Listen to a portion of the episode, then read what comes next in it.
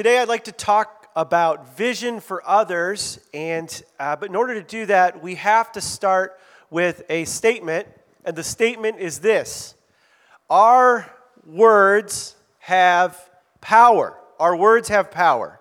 Our words have power. What we say out loud matters, and it matters. It not only affects us and our future it affects the reality of others and how they view themselves and how they go about conducting their life in the real world. Our words matter.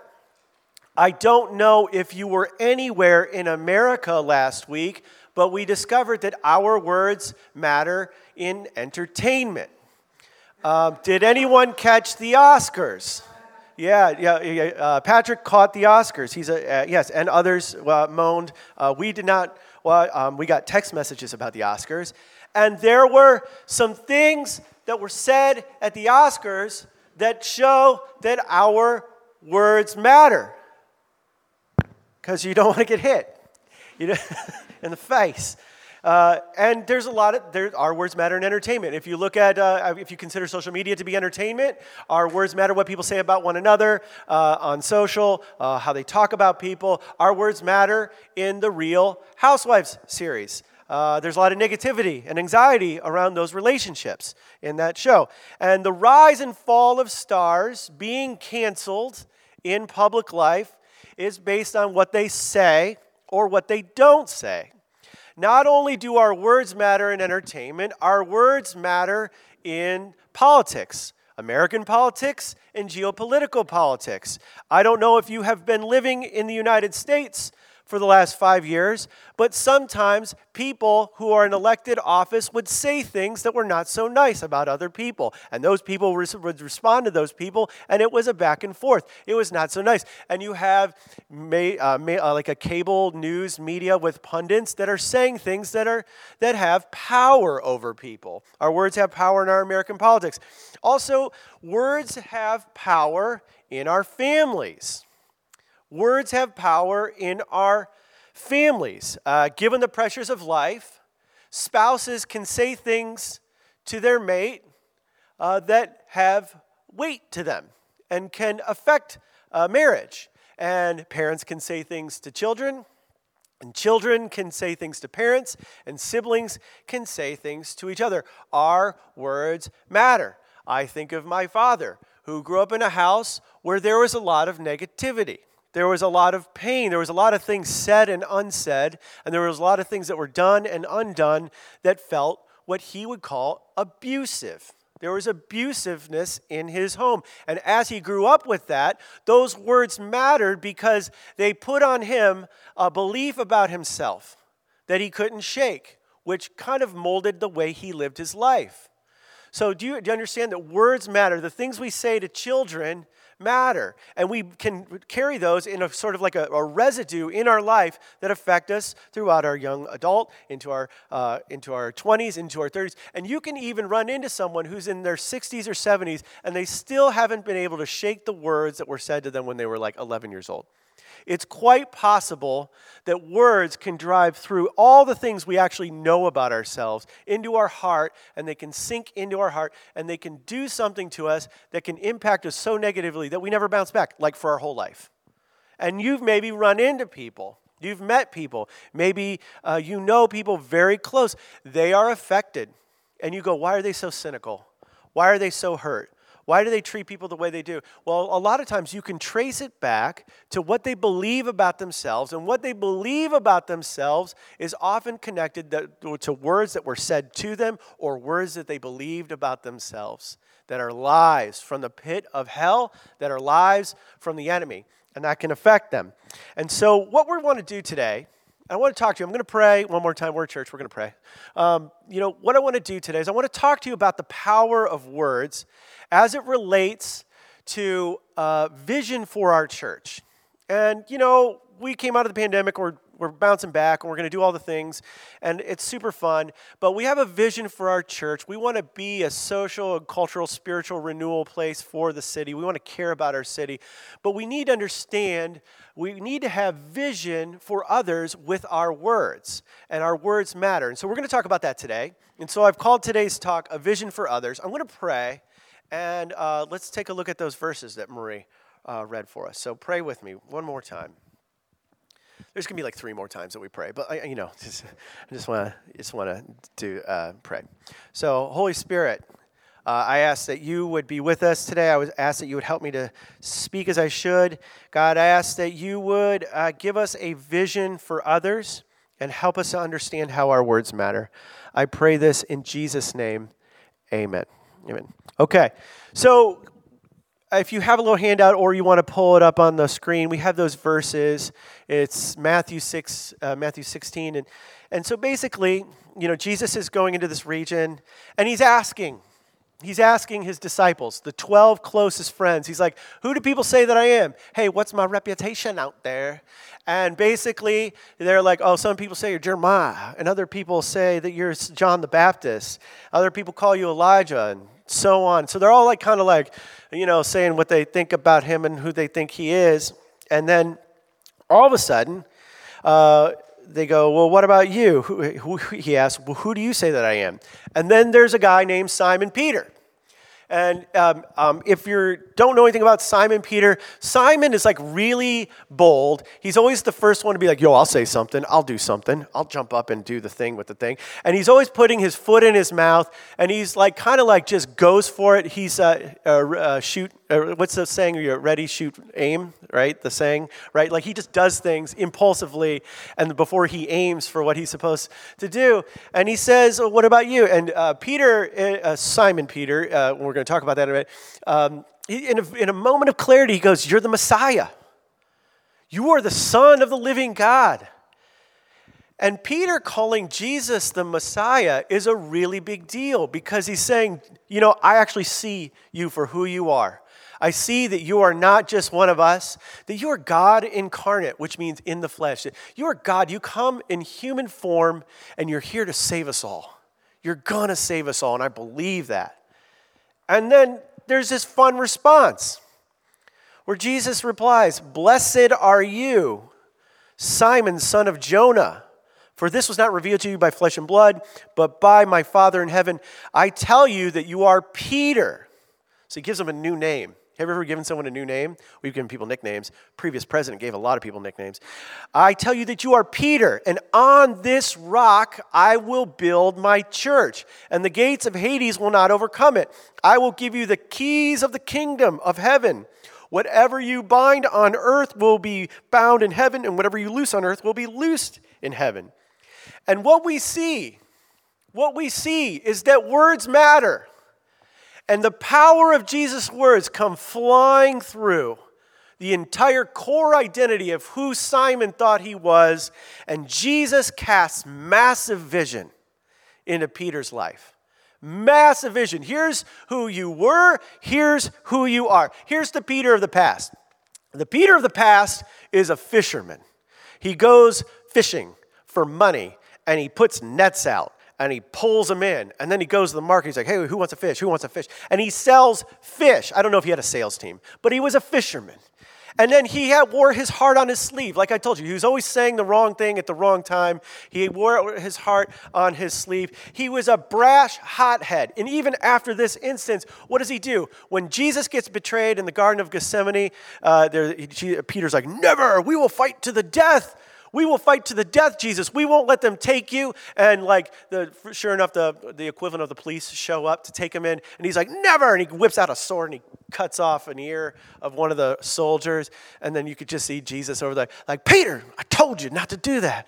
And he's like, sorry about him. He's new here. And then he picks up the ear. And then he's like, sorry about that. And he heals him. He heals, actually heals his ear. So Peter's a hothead. He does whatever's on his mind. He wears his heart on his sleeve. He's a fisherman. But the future of Peter is completely different than Peter's past. Peter is going to go from being a fisherman to running the church, that a new spiritual organization that's going to shape the world forever. Peter, you're going to kind of run it for a little bit until you die. You're going to run it. And God is going to partner with you to change the whole globe through you, you fisherman, you hothead. You say all the wrong things. And you know, we're going to give you, Peter, I'm going to give you spiritual authority to accomplish everything that I have planned to do. Wow, what a big difference. And this is important. Our words have power. Up to this point, after Peter says to Jesus, he goes, You're the Messiah, it's not like anything happened, but Peter pronounces and says that you are something new. I am coming into your life and I'm going to do something new through you. Blessed are you. And here's what I'd like to do today I'd like to call us to adopt the ways of Jesus. And what and that's what Jesus did for Peter is not a one-off thing. What Jesus did for Peter wasn't a one-time deal. Jesus Jesus, if you start thinking, just think about your own spiritual life. What Jesus did for you Jesus transforms you and me by the power of his words. And as a result of that transformation, you and I get to speak those words to other people. And we can become vision casters for others. And that's our next point. If you're taking notes, you're writing things down. Uh, God invites each of us to be personal vision casters for others. What does this mean? Well, to the person who feels shame from regrets, from their mistakes, it means that you, where you are,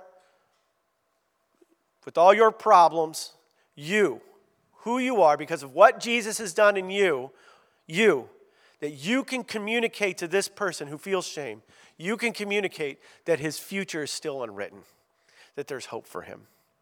And if you know a single mother who's down on her luck, and uh, you can begin to sow vision with this person. You can actually say, hey, listen, there are no social predeterminisms for those who are in Christ Jesus.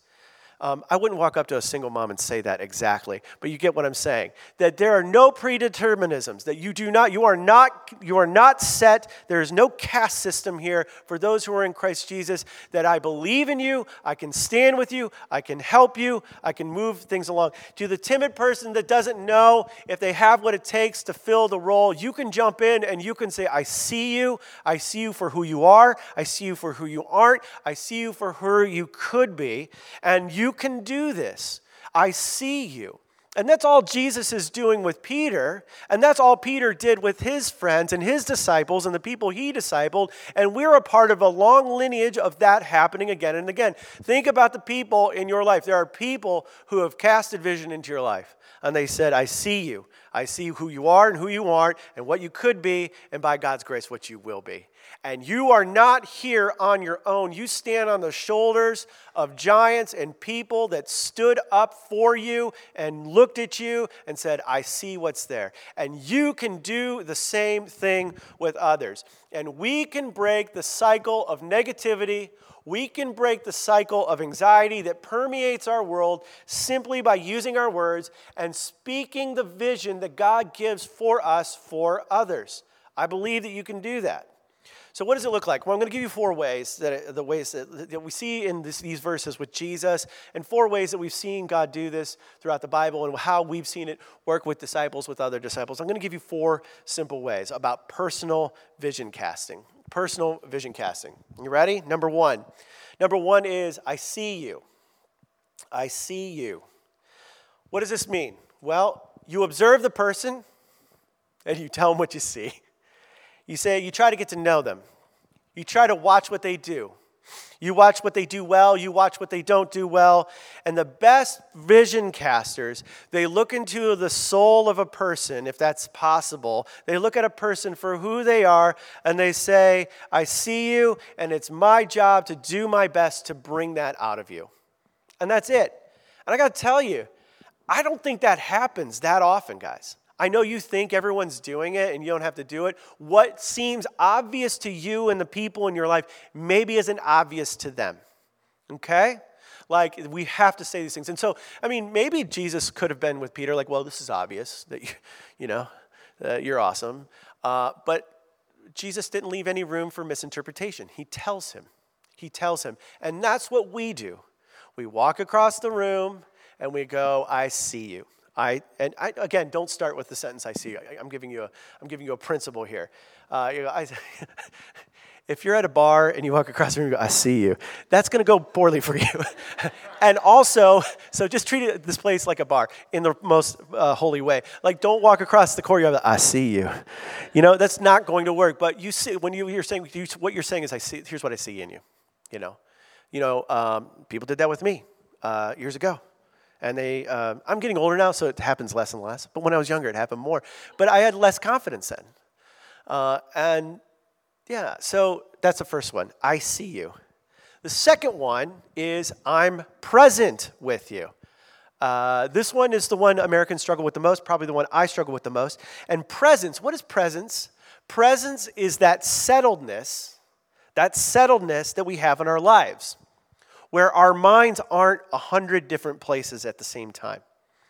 Um, so we launched in 2018, met for a year and a half, got shut down for a year and a half, and now we've been at it for six months. Yeah. Uh, but before that, in 2016, I finally made the announcement uh, to my the church that I was a part of. I, I, called some of the folks that were working there on pastoral staff. Large church, it's like 8,000 people. Um, so there's like a staff of 300 or something. So the people I were calling, like it's just some middle management people. But uh, I called them, and I, we finally made the decision. We're in LA. Hey, we're going to work, and we're going to plant this church. And uh, I remember distinctly talking to this one pastor, and I'm like, I've, I've, like, I know this was wrestling. We've been wrestling it with for years, but we think this is what the Lord has for us. We have a vision for the city and for people. We're going to go for it. I started talking about it, and all I could hear is her responding to emails and typing on her keyboard the whole time. And um, I know, should I give you her email? Do you want to email her? No, don't do that. hey. but like, eh, there was, there was something wrong with that. I was getting mad. And I'm like, yeah. And like, the Lord just spoke to me and I was crying and all these people came around me and prayed and confirmed. And all I hear is, and you know, that was, for, there was, she wasn't present with me. And, you know, I'm like you. I think I'm important in those conversations, and I deserve the respect that I feel like I deserve. And you do too. Um, if you ever call me, I will never be on my on my thing. Uh, so, anyway, but honestly, you can say whatever you want to people. And if you're not present when you're saying it, they're never going to listen to you. They're never going to hear what you have to say.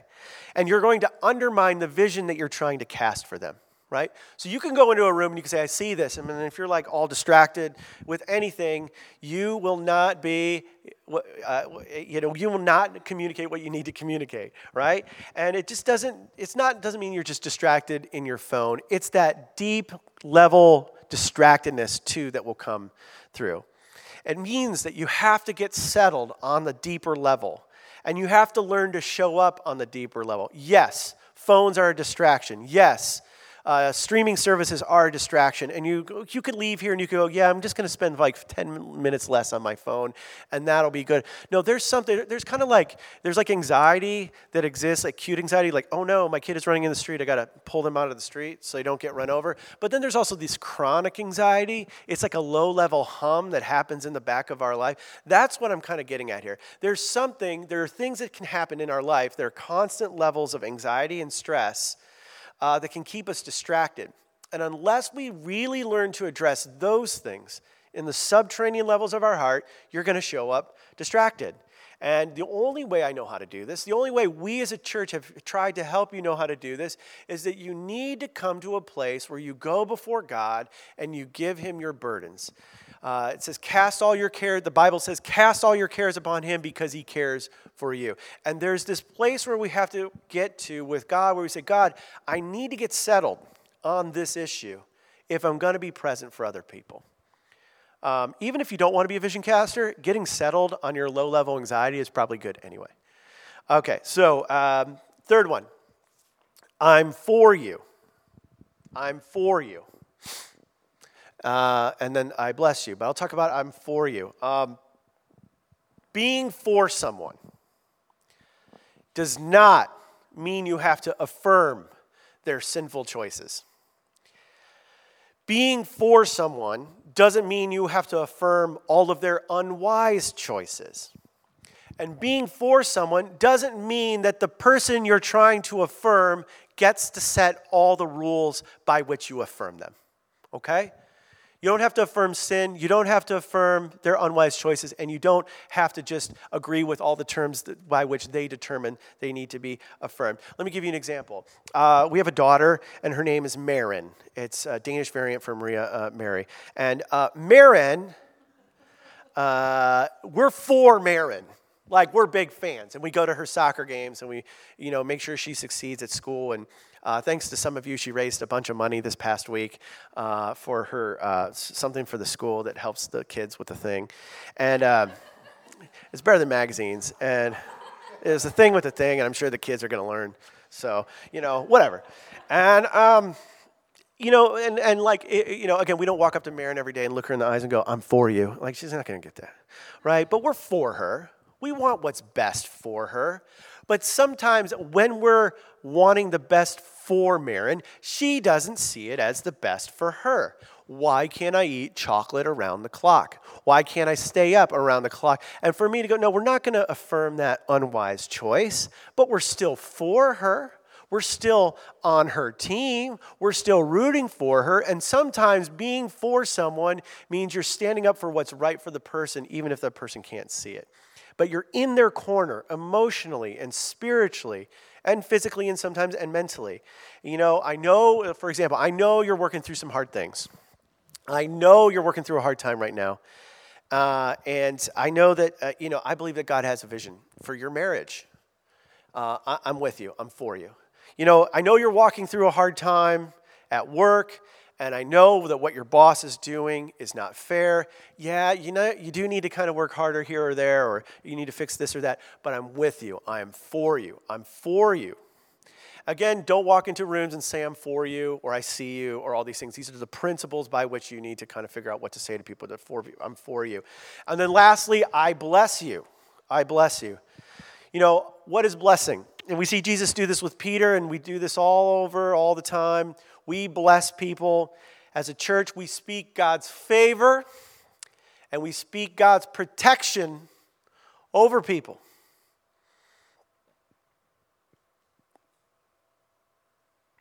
We speak new vision into their lives. And I just know, um, with all these thousands of people here today, there's just some people that maybe some terrible things have been said to you. Uh, and you know people in your life, some terrible things have been said to them. Sometimes uh, the pain and the wounding that we experience from words can last a lifetime. And I mentioned that earlier. And what we see, what we see is that it doesn't matter. That through you, Jesus wants to speak new words and blessing into people's lives. It doesn't matter if your dad called you stupid, there is new hope for you. There is a new name for you. There's something for you that you could there's new life for you. It doesn't matter if you believe you're damaged goods or you were told that you're damaged goods. God wants to speak a new name over you. And it doesn't matter if kids or people, your peers, teased you that, you know, about whatever, whatever. This is what God says about you today. And I believe that's true for you. That some, some people here today, God wants to speak something new to you, but I also believe that God wants to use you to speak new things over people. We pray for people, we pray blessing for them, we pray that God would give them a new vision for their future. And this is really important. And I'm going to circle back to uh, my dad's story at the beginning. Remember when I talked about my dad at the beginning and he like had experienced some things? Do you guys remember that far back? It was like 20 minutes ago. So he um, he experienced these things in his childhood with his family in his family system, and um, you know he comes to faith in Christ and he's like, I should go find a church with my mom. And uh, some of you have heard this, and uh, he uh, he goes to a church that he had went to a few times when he was in third grade and he walks through the door and it's the same senior pastor that was there when he was in third grade. My dad was a grown man so the guy had been there for a while. And he walks through the door and he goes up to the pastor. The guy's name is donald schaefer. And uh, he says to donald schaefer you call him pastor schaefer. You know pastor schaefer my name is chris meekins. His name is also chris meekins And uh, he goes, Hi, I'm Chris Meekins. I'm new here. And uh, the story goes that uh, Pastor Schaefer says back to him, He goes, Chris Meekins, yes, I know you. I know your family. Welcome home. And that was it. Now, does that seem insignificant? It should. I know you, I know your family, welcome home. But what that did for my dad and his new bride, that they barely knew Jesus, it was a powerful word that came in from the Lord, and it radically changed the system of my family and everything about my future. I stand here today as somebody whose family was radically transformed by the local body of the church because some guy goes, Hey, welcome home. Is it, is there a lot of onions in here? I gotta remind Siri, remind me to wash my iPad. There's onions in it. So messy. Well, what's the deal? What, what am I, like, so, like this, this pastor spoke new vision by saying, Welcome home. And then he proceeded over the next 20 years to personally disciple my dad and speak new life. No, you're not this, you're this. This is what it means. I believe in you. I'm for you. I see you. Hey, why don't you step into this role? Let's give you a chance. Let's have you do this. Hey, why don't you be an elder? Hey, uh, Joyce, my, that's my mom's name. You don't hear that. Not, along, not only young children are being named Joyce anymore. It's a name from the past. Hey, Joyce. it, wasn't, it wasn't one of the top baby names last year. Let's say that.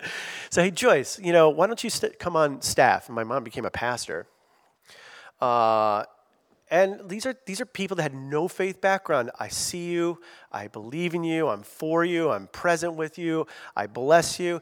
Uh, so it starts there and it keeps going. And so I'm standing here today I'm standing here today relaunching a church for the second time. Why would I do that after all this pain of, of COVID and being afraid to be in rooms with people? Why would I believe in this? Why would my family make sacrifices? Why would our leaders who've been with us from the beginning and people who helped us launch, why would they continue to start this again and do it again? Because we believe that this thing works that the local church is the hope of the world by the power of Jesus. And what makes this room powerful is that we actually take a risk and we walk across the room and we say to someone, I see you, I, I bless you, I believe in you, I'm for you, let's go.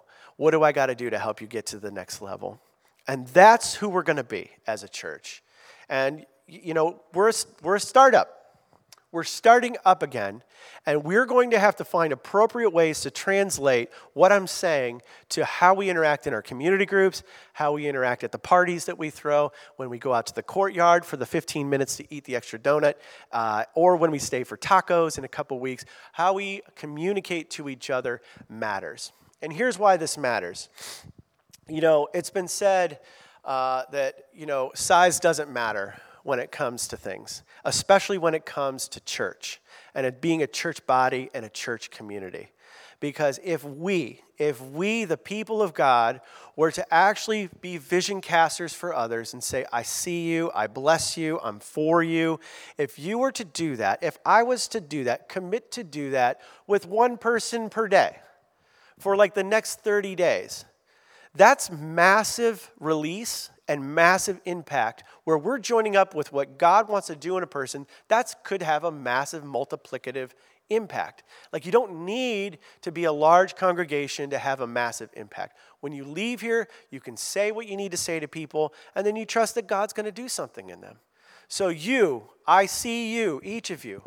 Some of you, you're newer, some of you are older, but I see you, and I release in you by the power of Jesus the ability to speak life and vision in other people. You can do it. I believe in you. And if you don't believe in yourself, come see me. I'll make sure that you know that I believe in you. But more importantly, more importantly than me, a beautiful man up here believes in you. There is the one who believes in us and has believed in us from the beginning who came before us and took on death and destruction and was tormented for in our place for our sins and proved that he was victorious over death and all the things by rising from the dead just to say to you by the power of his spirit I believe in you and I'm with you and I'm for you. Amen. Why don't you stand up? One of the things that we do uh, here is that we pray for one another if you want to be prayed but for, and if you don't want to pray, then don't do it. Just stay in your seat. But the way we try to do this is we invite people to respond uh, to what God's doing. And so I'm going to be up here. I can pray with you. I'm going to invite two uh, groups forward, but before I do, I'm going to wait. Um, I'm going to wait on God. And what were we doing when we're waiting? This is a little bit of a clinic here. When we wait on God, we know that his presence is already with us because in our theology, what we teach is that God is everywhere. But sometimes we're not aware of what he's doing. And so when I say, Come, Holy Spirit, it's not like he was in that corner, now he's over in this corner. What it means, what it means is that we're asking God for his manifest presence, we're asking to experience him. In God, uh, we're the ones with the blinder problem. Increase our awareness of your spirit. So uh, we're going to do that, and then I'm going to invite some people to respond, and I want some of the people, our leaders, to pray with these people if they come forward. All right? Uh, so, Holy Spirit, we welcome you here. And we say, God, you are the ultimate vision caster. And even right now, God, I know that you're speaking uh, to people, you're casting new vision, what you believe about them. I pray right now that you would silence the voice of the enemy who would speak lies over people. We break any lies that people have believed about themselves in the name of Jesus. God loves you. He is for you. He is with you. He sees you. We speak that over you in the name of Jesus. We welcome you here.